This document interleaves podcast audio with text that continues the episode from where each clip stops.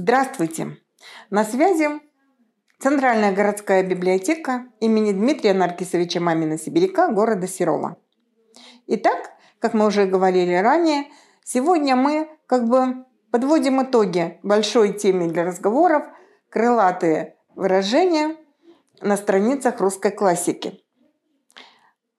Мы с полной уверенностью с вами утверждаем, что автор выражения «белеет парус одинокий» Михаил Лермонтов – Словосочетание «гений чистой красоты» принадлежит, конечно же, Александру Сергеевичу Пушкину.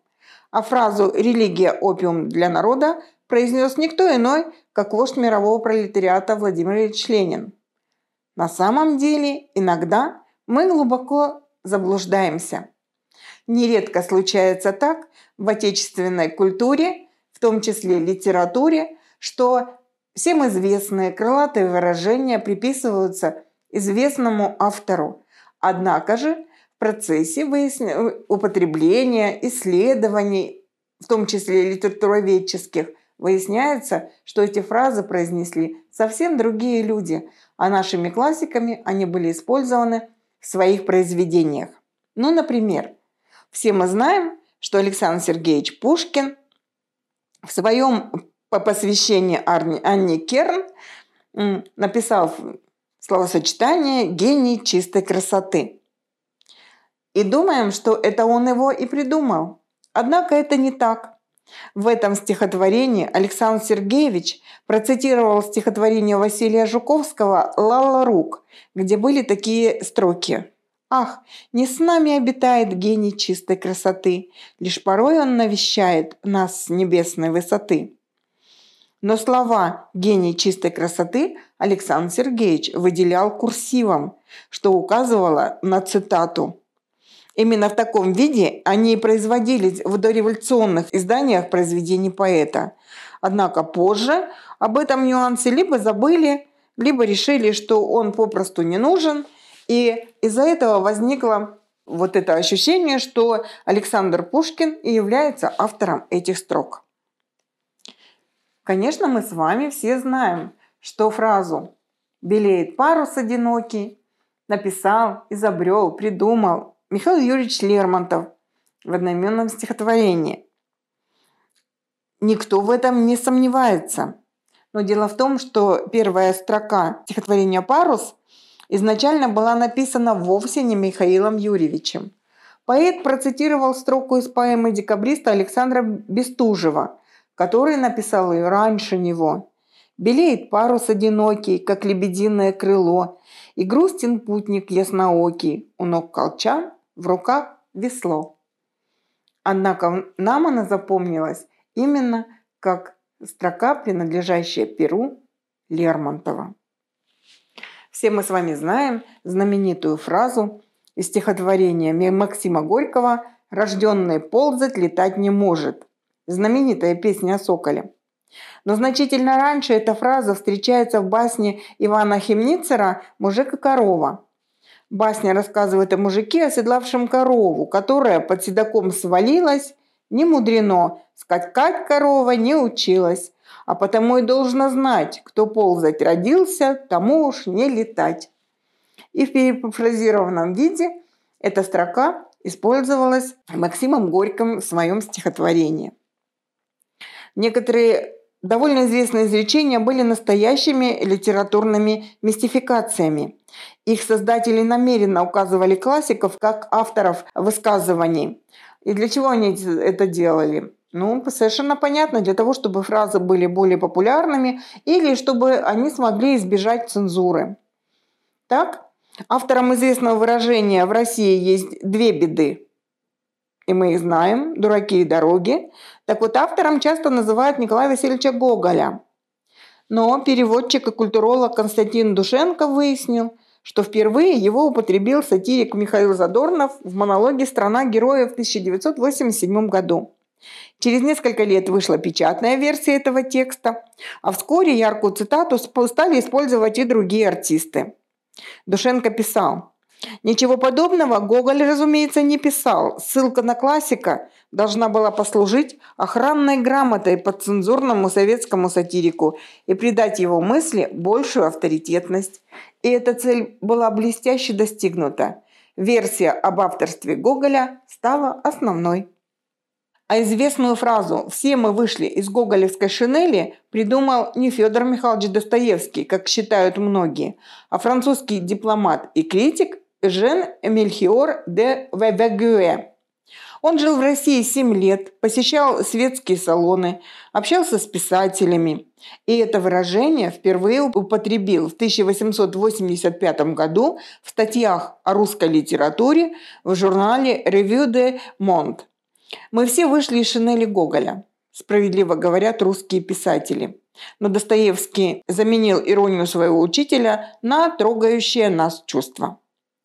Потом статьи были уже в отредактированном виде включены в книгу «Вагюэ. Русский роман» 1886 года.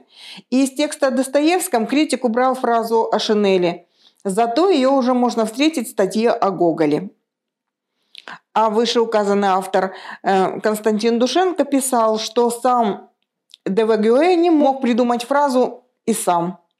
Более того, все мы вышли из гоголевской шинели, по мнению филолога, это слегка переделанное, видоизмененное выражение из книги Гюстава Флабера «Госпожа Бавари».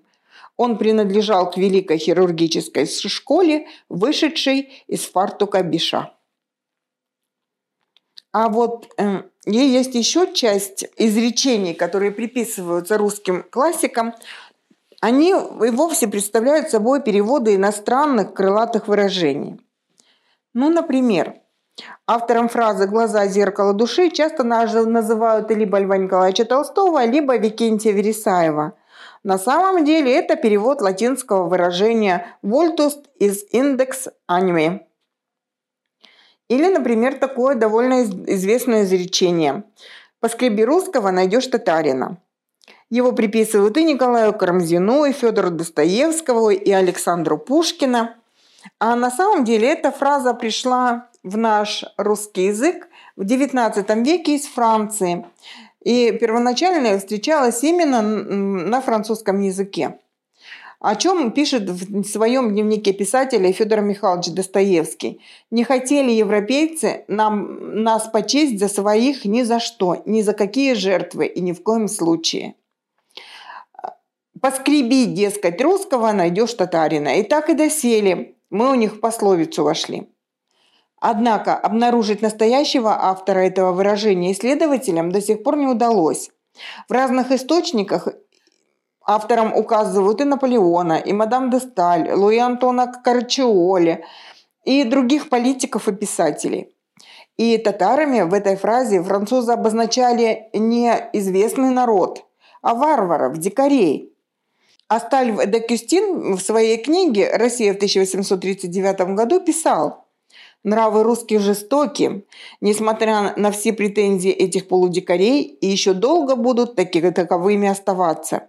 Ведь немногим больше ста лет тому назад они были настоящими татарами, и под внешним лоском европейской элегантности большинство этих выскочек цивилизаций сохранило медвежью шкуру, а лишь надели ее мехом внутрь но достаточно их чуть-чуть поскрести, и вы увидите, как шерсть вылезает наружу и топорщится. Была у этой фразы и другая версия. «Поскреби русского, найдешь казака». Филолог Елена Рышкина предположила, что она могла появиться после 1814 года, когда русские войска во главе с Александром I вошли в Париж. Но и здесь, под казаком, европейцы тоже понимали варвара. Религия – опиум для народа. Кто же из нас с вами не знает, что эту фразу произнес, написал Владимир Ильич Ленин, вождь мирового пролетариата. Однако мы с вами ошибаемся. В действительности автором этой известной фразы является немецкий писатель Навалис, живший во второй половине XVIII века. Владимир Ленин, как и Карл Маркс, писавший в одной из своих работ, что религия есть опиум народа, вырвали выражение из контекста и изменили его первоначальный смысл. Дело в том, что во времена Навалиса опиум вовсе не считался наркотиком, и более того, его считали полезным. Он был популярным обезболивающим и даже продавался в аптеках без рецепта.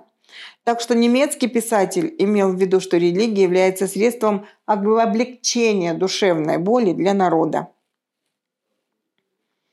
Или вот такая фраза, которую приписывают еще одному нашему известнейшему политику, государственному деятелю Иосифу Виссарионовичу Сталину. Смерть одного человека – трагедия, смерть миллионов – статистика. На самом же деле ее можно найти в романе «Черный обелиск» Эриха Мария Ремарка. И без коррекции она звучит так. Но, видно, всегда так бывает. Смерть одного человека – это смерть, а смерть двух миллионов – только статистика. Как бы то ни было, мы с вами понимаем, что в каждом выражении заложен глубокий смысл, вот только он заметно искажается из-за того, что их авторами считают совсем другие исторические персоны. И все же мы с вами также понимаем, что крылатые слова и выражения делают нашу жизнь гораздо и нашу речь гораздо богаче, образнее. На данный момент существуют тысячи различных крылатых выражений.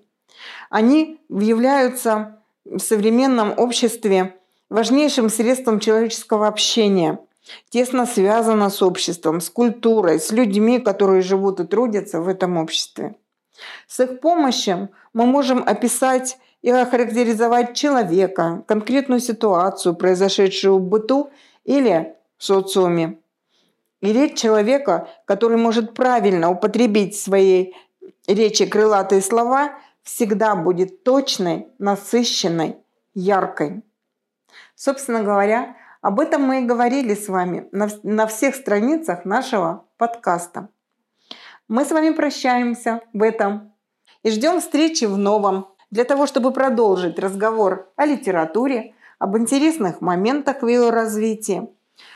Ваша Центральная городская библиотека имени Дмитрия Наркисовича Мамина-Сибиряка города Серова. До новых встреч!